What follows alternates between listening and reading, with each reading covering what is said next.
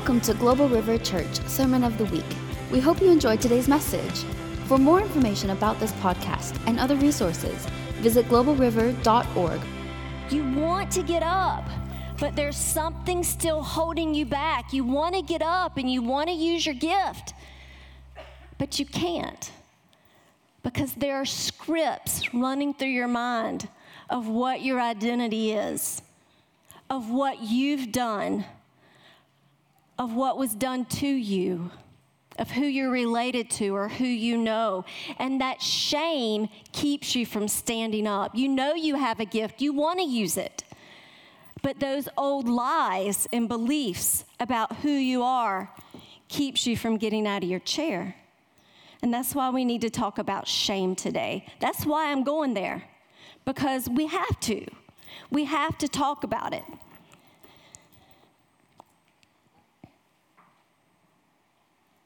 So, what is shame? I loved this graphic because it describes shame very adequately. Shame is what we experience when people do to us the words that are in pink and purple, when they deride us, insult us, beat us down, sneer at us. And then our identity becomes those words that are in light blue. We feel hopeless, no good, bad, unlovable, worthless. Shame causes us to take on this identity that God didn't give us. God said, It is good. But then broken people, out of their brokenness, say and do hurtful things.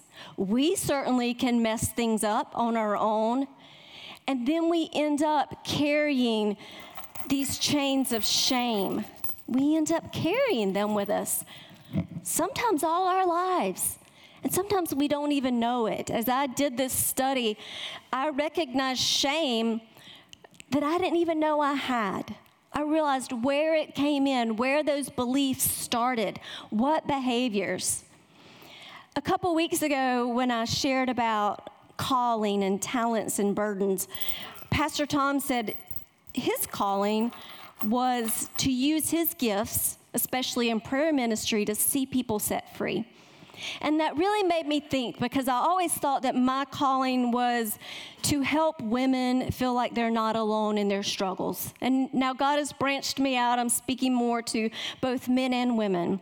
But as I really thought about what he said, I realized my calling, everything I've been doing, is to overthrow shame. It's to overthrow shame. It's to help men and women get free from shame. Shame from their sin. That's why I share my testimony. And shame from their current struggles. I say it's current because it's not forever, it's temporary. That's why God can have me stand on the stage and say, I struggle with anxiety. That's humiliating, but it sets people free from shame because they say, Gosh, well, if she can stand up there and she struggles, well, if I struggle with this or that or this or that, then God can use me too. And I want y'all to know today, I look like I'm put together, but I do have on navy blue socks. I am not as put together as I look. Navy blue socks with my black outfit. But God has called me to reveal my weaknesses because it helps overthrow shame. It helps people feel like I'm not the only one. I'm not the only one. I don't always like this calling, but God uses it. So turn with me to Isaiah 61, which is very familiar in this house because it's part of our identity. It's part of the ministry of Jesus and how we bring that to the church and to the world, to broken people. See, Jesus knew. Excuse me, did I just burp? My nieces told me to hold it together up here, and I know I just embarrassed them. And Lord, if my mother's watching, help her right now, because I know she's mortified. well, there you go. I think I'm blushing now. Isaiah 61. We're going to start with verse 1. The Spirit of the Lord, this is about Jesus, and he later said this when he was alive. The Spirit of the Lord God is upon me. Y'all quit laughing at me now. Just quit laughing at me now. No shame. There's no shame. Pastor Tom says, quit, tell him. No, he says, no shame. Quit laughing. because the Lord has anointed me to bring good news to the afflicted. He has sent me to bind up the brokenhearted, to proclaim liberty to captives and freedom to who? To prisoners.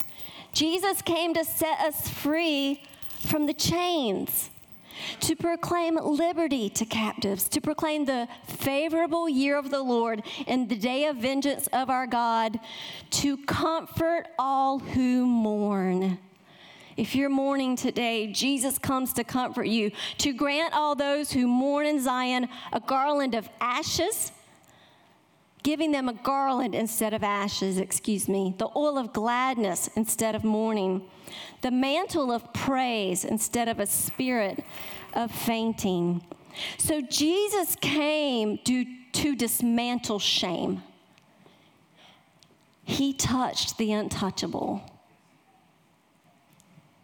he went to the sinners and the tax, tax collectors. That's what we're going to learn about today.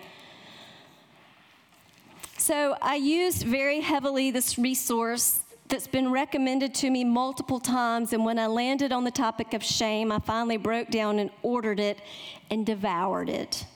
It's called Shame Interrupted by Edward T. Welch How God Lifts the Pain of Worthlessness and Rejection. And on your handout, there are a lot of quotes because I could put things in my words, but this man knows the nature of who God is in a way where I want you to experience his words and the way he knows God because it liberated me. Just the way he phrased it. So you will see a lot of references from Edward T. Welch. First of all, what is shame? This is on your slide, excuse me, on your handout. Yes, and on my slide. Shame is the deep sense that you are unacceptable because of something you did, something done to you, or something associated with you. And you feel exposed and humiliated. And, and we're going to break those down, what those classes are. Some of you may have heard of Brene Brown. She had a famous TED Talk, and she's written a lot of books, and she is a shame researcher. And she talks about vulnerability. And when you think about what is the difference between guilt and shame, because we always wonder, okay, well, they're very similar, they go hand in hand. And I loved the way she said this. Guilt versus shame. Guilt is I did something bad, okay? That's a good feeling. When you are convicted of doing something bad, it motivates you, hopefully, to go and apologize or make things right or not to do that again. Shame is I am bad. Guilt is I made a mistake. Shame is I am a mistake. Do you see the difference? Do you see how shame can keep you trapped from serving God? I had a funny moment with Holy Spirit one day in Trader Joe's. And it was a day, I can be really ditzy. Like if it says push, I pull. If it says open, I shut it. I can't turn my thing on. I mean, I, I can. It's just my life. And it's really fun for God and me because we laugh at me all day long. But I was having a really off day in Trader Joe's. And it was one of those days where the, the machine says insert your chip and you slide it. And I just couldn't get anything right. And I'm standing there at the checkout and I start to beat myself up for being so stupid. It just starts. I can't get it together. Why can't I get it together? Why can't I why can't I why can't I use a simple machine? Why can't I remember her name? Why can't I? And Holy Spirit said, just because you do stupid things does not mean that you are stupid. I was taking my actions on as my identity. just because I did stupid things and I had done some stupid things, but that does not mean I am stupid. And so we take our actions and that turns into our identity. When we fail, we become failures. If we lose, we become losers. So I want to talk first. Oh, help me, Jesus. I want to talk about me.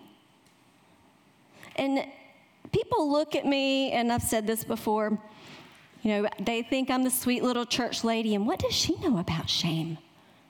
What could she know about shame? And now that I've read this book, I can identify more areas where I experienced shame. So I'm going to start when I was little. Let's see. Okay, give me a minute. So I started picking up shame when I was in elementary school. And I've told this story before. It's hard to be funny when you're wearing a black cape. But the story was when they chose the kickball team. We're out standing on the field, and the two people are standing there. Well, I want him and I want her. And you know, the stronger athletic people, they go first. And then the popular people get chosen next and being the smallest and probably the weakest, I was last. So, beginning then, I felt unwanted. Well, I was unliked because I was different. I was a nerd. I got bullied for making good grades, if you can believe that. I was different. I looked different. I was shaped differently. I acted differently. I was shamed because of who I was. And through the years, I added failure to that. I'll never forget, and, and I didn't even realize that I felt ashamed of this, but in high school, in 10th grade, I was on the leadership, the senior, you know, the sophomore class council. And I ran for junior class council, and I lost. That really hurt because I had never really lost. And that's part of life, but I felt rejected I felt like a failure. Well, soon after that, my behavior followed my feelings. I didn't find love among the girls, my friends. I didn't have friends, so I went looking for love in other places. I was a thief, I was a drunk, I was in that addiction of pornography. I looked at paper, I watched movies. And there's a word on here, it seemed like the nicest word to describe who I was, but it's reprobate. And that's a strong word. But I know the shame of what I did. And that's an appropriate word for who I was. I had inappropriate relationships with both men and women. I did whatever it took to find love, to find acceptance. And as a result, I became hated. I became hated. I was an outcast. Because who wants to associate with a girl like her? Who wants to be around her? I even, um, at that time, you were white people were just supposed to date white people. And I crossed the color lines and I dated people of other races. And I was shamed for that. So it did get better because I found Jesus. All, in all of those things and all of that identity, Jesus found me. But you know, we don't shake it all off overnight. And it was during those years when I came to know the love of Jesus, knowing how dirty I had been, that I carried the word of unworthy and then I left my nuclear engineering job to take care of my children, and then I was just a housewife. I was shamed for that. I was told, you know, the reason that companies don't hire women is because we hire women like you and then you quit to stay home with your children. I was shamed for that.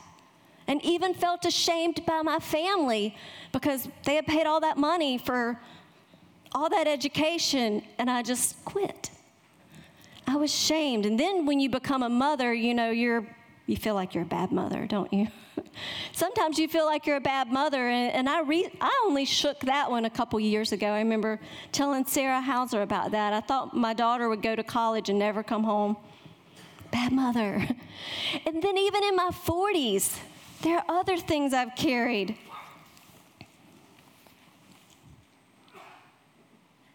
Never good enough.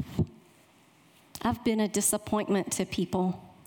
And sometimes, no matter how hard you try, no, much, no matter how much effort you make, you're never good enough. You feel like a disappointment. I've felt like a defective Christian because the Bible says don't be anxious, and I struggle with anxiety, so something was clearly wrong with me. And even here in this church body that I love so much, I have sometimes felt like a misfit because God has called me to share my weaknesses, and that has been difficult. I have felt like a misfit. But what I know is there are people with weaknesses that God wants me to speak to. Some of them are you, right? So I speak publicly in other churches on Facebook, sharing my weaknesses with those people that God knows needs to hear that I struggle too. Shame. Now, as I shared those things, some of you thought, I felt that way too. I did that too. I was treated that way too. So I want to talk about some different ways we experience shame. First, it can be from what you've done, okay?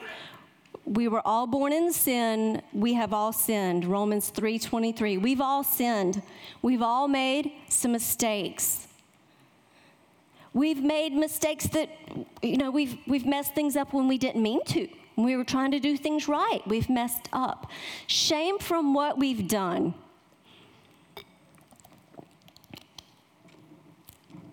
Maybe you had an abortion. Maybe you committed adultery. Maybe you had sex outside of God's design of marriage. Maybe you looked or look at pornography. Maybe you're cheating on your spouse in your heart, in your mind. You've failed. You've messed up. Maybe you've been arrested. Maybe you're in addiction. Shame can come from what you've done or are doing. Now, this was interesting. Shame can come. Here we go. From what you've done, from who or what you're associated with. So think about if you have an uncle who's in jail. Does shame affect the family? Think about if you lived on the other side of the railroad tracks, maybe in the projects, maybe in a trailer park, maybe you were in a rundown farmhouse. Do you think if that were you, would you maybe feel a little bit of shame? People would look down on you. Maybe you don't have the education that people thought you should have. Can come from who or what you're associated with your poverty, your income level, your education level, where you live, who you know. Like if I said, um, my dad was, let me think, I don't want to do anybody Tim Tebow. We can all agree Tim Tebow is an honorable man who does good things. If I said, my dad's Tim Tebow, y'all would be like, wow, can I come and meet him? You know, there would be honor because of who I was associated with. But if I said, my dad's a murderer, how would you feel about me? You'd be like, oh, wow. My dad's not a murderer. He's, he's amazing. He's amazing. But from who or what you're associated with, that's not really anything you can even help. Couldn't help it. Now, what you've done, you have some choices there. But you can't help who or what you're associated with. Okay? And it can even be your race. The whoever the minority race is in a group can feel shame or be shamed. And we all know about that because we have experienced it in the South, especially. Shame can come from your struggles or your weaknesses, just like my own. Boy, I have wept some tears of shame down here on the floor over anxiety. God and I have wrestled with that. I want y'all to know I'm doing really good today. I'm Having some really good days. Um, praise the Lord, because I finally went to see a therapist. And I felt a lot of shame on the floor for going to see a therapist because all of y'all have it together and I'm down there seeing a therapist. I'm not the only one. But that therapist has given me just some simple tools and tricks, and I'm doing really well. I've been doing really well. Thank the Lord. And then the hard part is shame can come. Uh oh, I made a mistake. From what was done to you. Hopefully that's correct on your outline. Okay. So maybe you were neglected as a child. I just read a memoir about, by, about a man whose mother was addicted to alcohol and drugs and the shame he feels by how by what was done to him. He was neglected. He was never taken care of. Maybe you were sexually abused. Maybe you were put up for adoption. Maybe you were bullied for how you were different economically, intellectually, physically, mentally, any way that you were different. Maybe you were called fat or stupid or ugly or a lowlife or trailer trash, the black sheep. These are words that wound. And we can carry shame. I have struggled. Pastor Tom, you might not remember, maybe seven years ago, you gave a word of knowledge, someone who feels like the black sheep of the family. I walked right up there because I felt that way. The black sheep. Maybe your parents criticized you. Maybe your spouse left you, cheated on you. Shame. Not your fault, not anything you did. Maybe you were fired from your job. Shame comes in. And it's going to get better. Hang with me. This is tough, but it's going to get better, okay? I loved this um, just this poem by Edward Welch. What is shamed? What is shame? You are shunned. Faces are turned away from you, they ignore you as if you didn't exist. You are naked. Faces are turned towards you, they stare at you as if you were hideous. You are worthless, and it's no secret. You are of little value to those whose opinions matter to you. Does that resonate with anybody at any time? We, we've all at some time felt that way, or we might feel that way. And shame is experienced horizontally, like with us, and then vertically before God. And I did this Facebook poll because I like to find out, you know, am I on the right track with this? And I asked people, what do you experience before God? Is it confidence or is it shame?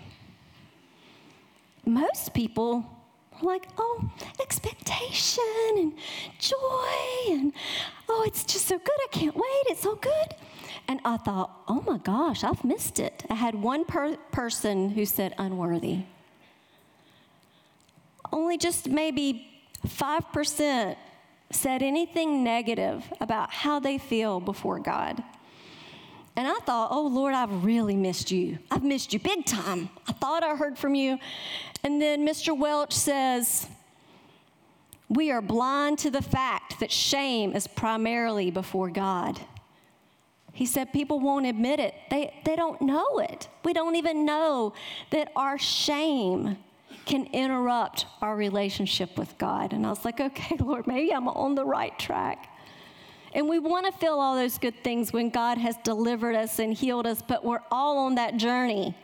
And for me, I think I can talk about shame because I'm maybe 95% over it, maybe.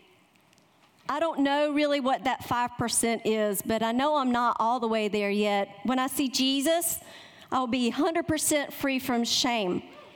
But I think I can talk about it and let y'all see my junk because the love of God has broken through and I've been set free from shame. Thank the Lord. And that's what I want to impart. I can impart to you what I have. And so I can impart to you freedom from shame. Because y'all think, God, well, if Lisa's done all that, and I, I, she's just as bad as me. God can use her, God can use me.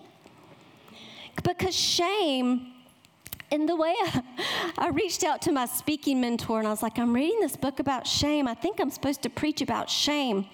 She sent me a screenshot of the book she was reading about shame. And it said, Shame prevents you from using your gifts. I was like, Lord, I am on the right track.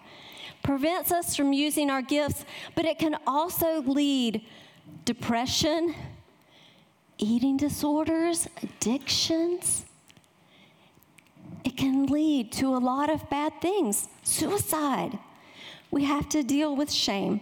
So let's jump into the good news. Now that we all know what shame is, God. God. He covers, accepts, cleanses, clothes, and gives us value. We're going to learn today it's because of our association with Him. Amen. He does those things for us. Now, what we're going to see about Jesus is He seeks out the shamed. He seeks out the marginalized, the forgotten, the neglected, the discarded. If you feel those things, or have ever felt them, or you've carried it from your childhood, Jesus is actively seeking you out. He's got a bullseye for you. He's not looking for the people that look like they've all got it together. He is looking for the hurting, the broken, the tax collectors, the sinners. So, we're going to look at three examples of God going after moving towards the outcast. Um, jump with me, turn to Genesis 16.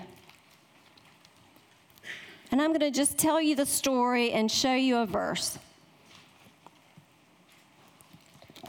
So, you may remember the story of Abraham and Sarai. They couldn't have a child. The cultural rules said that Sarah could give her maid and have a child through her. So Hagar was the Egyptian maid. Abraham lay with Hagar. Hagar conceived and had a child.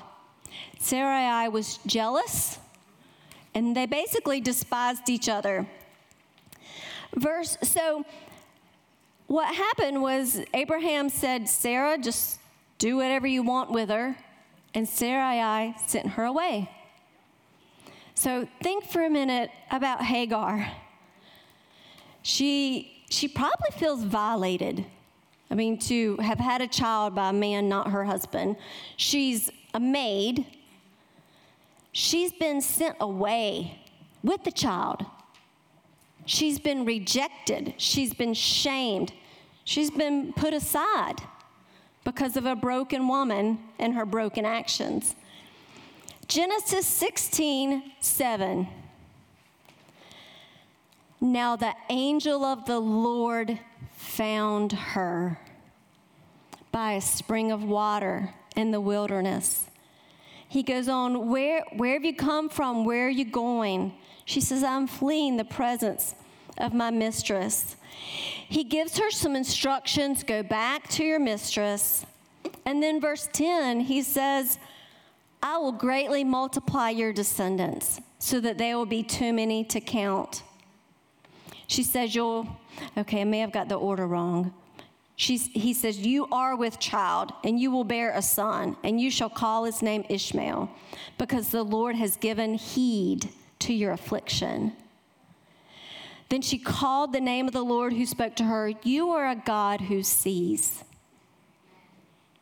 She was rejected she was sent away. She was despised. Who came after her?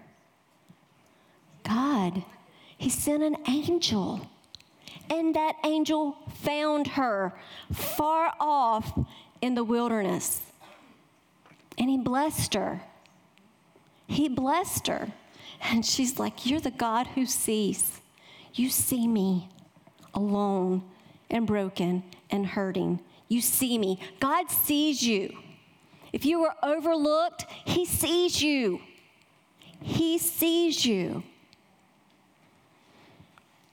On your handout, in the desert, she, referring to Hagar, learns that God cares for the marginalized, the oppressed, and the outcast.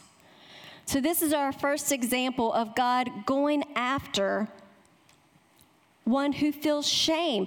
And Hagar, when you think about it, did she deserve God's attention?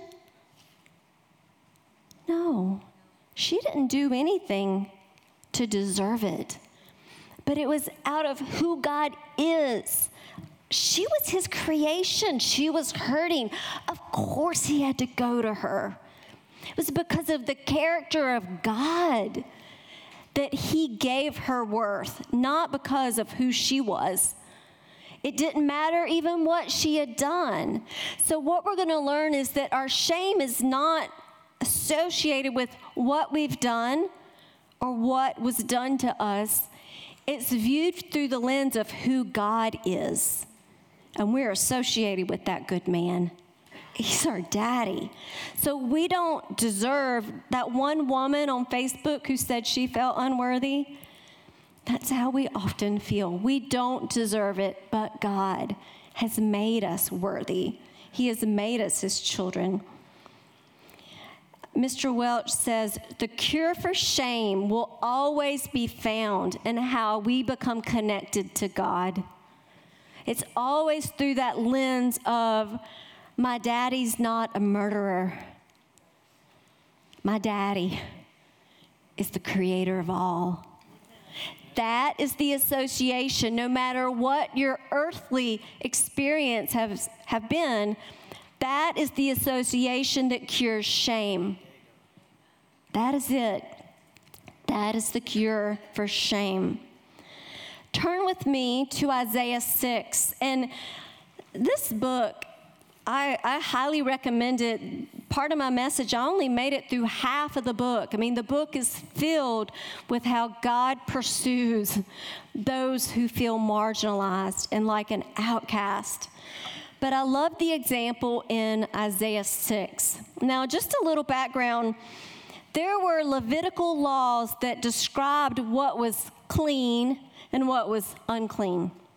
Now, that's different than sin you know, there's sinful, there's holy, but there was clean and unclean. If you touched a dead thing, you became unclean.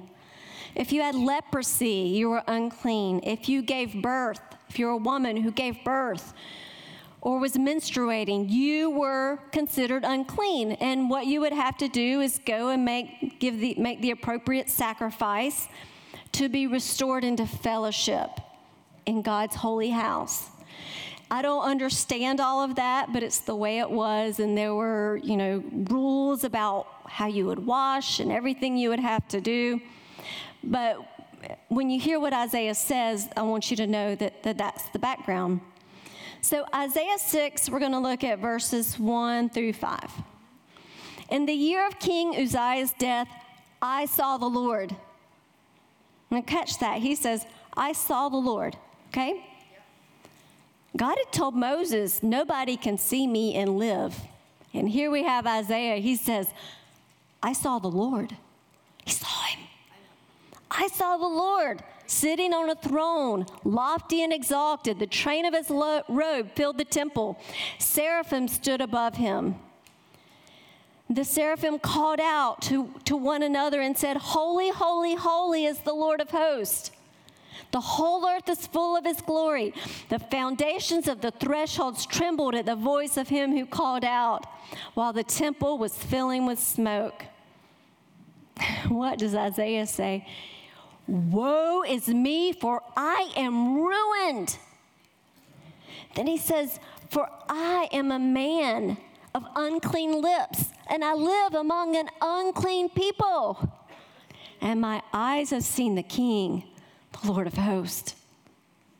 No man could see the Lord and live. He's like, I'm done. I'm toast. I'm out of here because I'm unclean and I live among people who are unclean. Unclean people experienced shame. They were sent outside the camp. The lepers were sent outside the camp. They were shamed, not because of what they had done, but just because of their health, even. And for us, we think, well, what does that have to do with us? Well, in Isaiah 64 6, it says, For all of us have become like one who is unclean. And we are all, none of us are purely clean and perfect. And in Christ we are.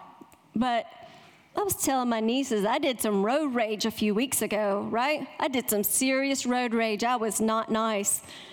And after about five, well, about 30 seconds of enjoying my road rage, I just heard, Would Jesus act like this?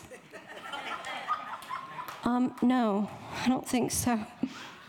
But I was enjoying my road rage because somebody did something bad to me and I was giving it right back to them. We still mess up, we're still unclean. But I love what happens with Isaiah. He deserves death. He saw the Lord, he was not clean. But look at uh, um, verse 6. Then one of the seraphim flew to me with a burning coal in his mouth. I'm sorry, getting ahead of myself. In his hand, which he had taken from the altar with tongs. He touched my mouth with it and he said, Behold, this has touched your lips. Your iniquity is taken away and your sin is forgiven. Here you have this unclean man living among unclean people. He's ruined, he says. But God came near. God sent his representative to set Isaiah free from shame, to cleanse him.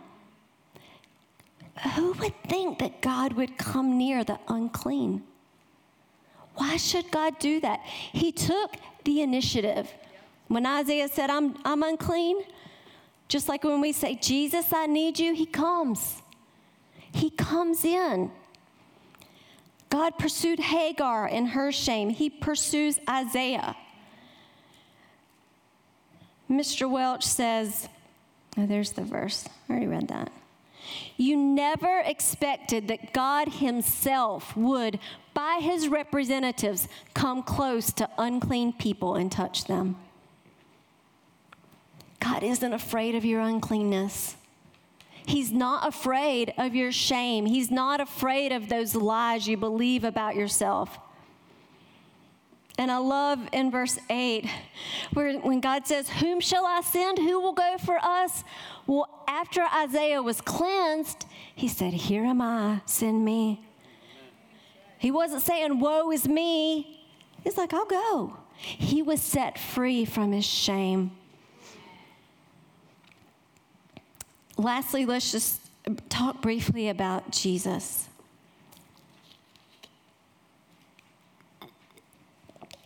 And there's probably a whole message just talking about how Jesus sought out those who felt shame.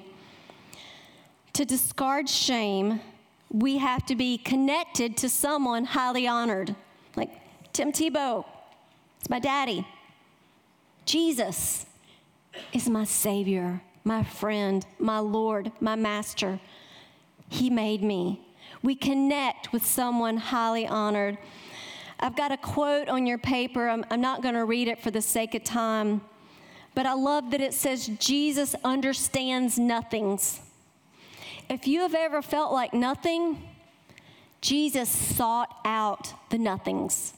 If you've ever felt like a failure or a zero, that is who Jesus came to hang out with. He didn't come to hang out with people whose socks match their outfit all the time. But he wanted the imperfect people, the people who couldn't get it together no matter how hard they, try, they tried, those who tried and failed and could never even do it right. So I want you to look at Mark 2 16 and 17. When the scribes who were, who were Pharisees saw Jesus eating with these people, I'm one of those people, eating with these people. They asked his disciples, Why does he eat with tax collectors and sinners? Jesus told them, It's not the healthy who need a doctor, but the sick. I have not come to call the righteous, but sinners. So if you struggle with an area of shame, Jesus came for you. He's here for people like you, the ones who struggle, the ones who try and mess up, the ones who pray, God, if you'll get me out of this mess, I'll never do that sin again, and then do it again. That was me. God, if I'm not pregnant this time, I promise I'll never do that again. And I did it again. I made mistakes. Y'all prayed that prayer too. God, if you get me out of this mess, I'll be good. And then we just go right back to it. But Jesus, Jesus wasn't afraid to touch the untouchables, he touched the lepers. He accepted water from a Samaritan woman. He crossed the boundaries. You're not, when you touch a dead person, by the law, the Levitical law, you're unclean. He raised dead people. The leper who said, If you're willing, make me, you know, make me clean. Jesus said, I'm willing. But then he touched him. He could have just said, Be healed. But he touched the unclean. Now, there's a lot of, I haven't figured out yet, did, did he really become unclean himself? But according to the law, they would have said, the people around would have thought he is now unclean because of his actions. Jesus intentionally violated the boundaries of shame, and in doing so, according to the law, he chose to defile himself.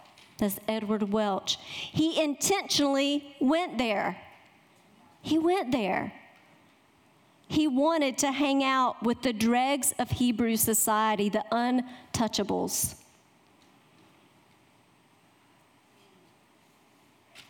When we become connected to the King, we discard our shame because we're connected to Him. Our daddy isn't the murderer anymore, our daddy's the King of Kings. He replaces all of those lies that we believe about ourselves. I know I'm really rushing, but I hope you get the gist of this. That the character of Jesus is to touch you in whatever shame you find yourself in today.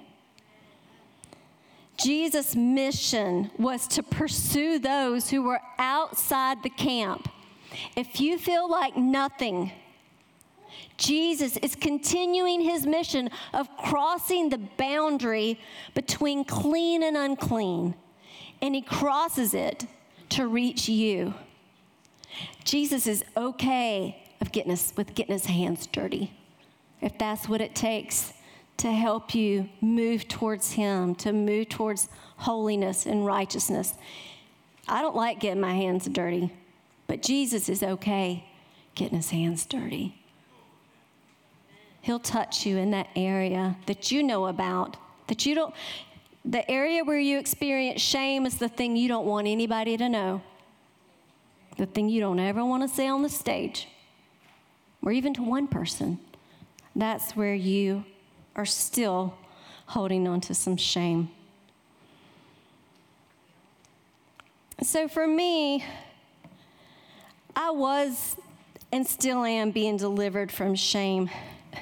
This person, she does not exist anymore. She does not exist. I'll never forget, you know, we're a church that believes in deliverance ministry. And when my friend Debbie Davis cast the spirit of rejection after me, out of me, the following Sunday, I worshiped with such abandon in my church. The pastor's wife grabbed my arm, drug me up on the stage, and she said, Tell these people what happened to you. She didn't know, but she saw the fruit of freedom from shame.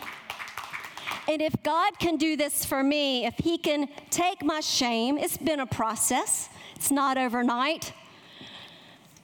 There's been a lot of prayer ministry, a lot of help, but if He can take my shame and give me that garment of praise, that garment of His love, that garment of confidence to stand in His presence, He can do it for you. I was as bad as they came, and He's transformed me. So there is hope for you. And I do just want to plug before we, um, can someone help with the communion tables? Before I transition into communion, I want to plug this Hebrews Bible study because what transformed my life was learning about how Jesus was human just like me. And it says he can help the ignorant and the misguided. He can have mercy on the ignorant and misguided because he was a man. And as I came to know who Jesus was and what he was like, and that he paid for all of my sin, I walked out of that shame. And I ain't going back to it. I am not going back to that. And you can walk out of that too. So, what I want to ask you to do today, we're going to do communion just a little differently. You should have a sheet of paper in your bulletin. If you don't, rip that bulletin in, in half, find a sheet of paper, a little piece. If you have a pen, use a pen. If you don't have a pen, use your fingernail. I tried it. I want you to write down a name that you have carried or that you're carrying. What is an area? What's the one thing you don't want to say from this stage today or to even one person? I want you to write it down. Nobody has to see it. And then what we're going to do, I'm going to, when we do communion, I'm going to have ask the ministry team to come first. And then after the ministry team has had communion, I'd love for you to, um, to line up kind of in front of where Mark and Jamie are. And we're going to do communion. Let's see which way is that? Counterclockwise. We're going to come this way and go down both sides of the table. But you have an opportunity to, to, to do two things if you want to. No, nobody's going to look to see if you did this or not. So this is between you and God only. First of all, you can stop at a ministry team member and just say, I'm laying down that I'm a failure. Now, when you confess that to somebody, it breaks the power of that lie over your life.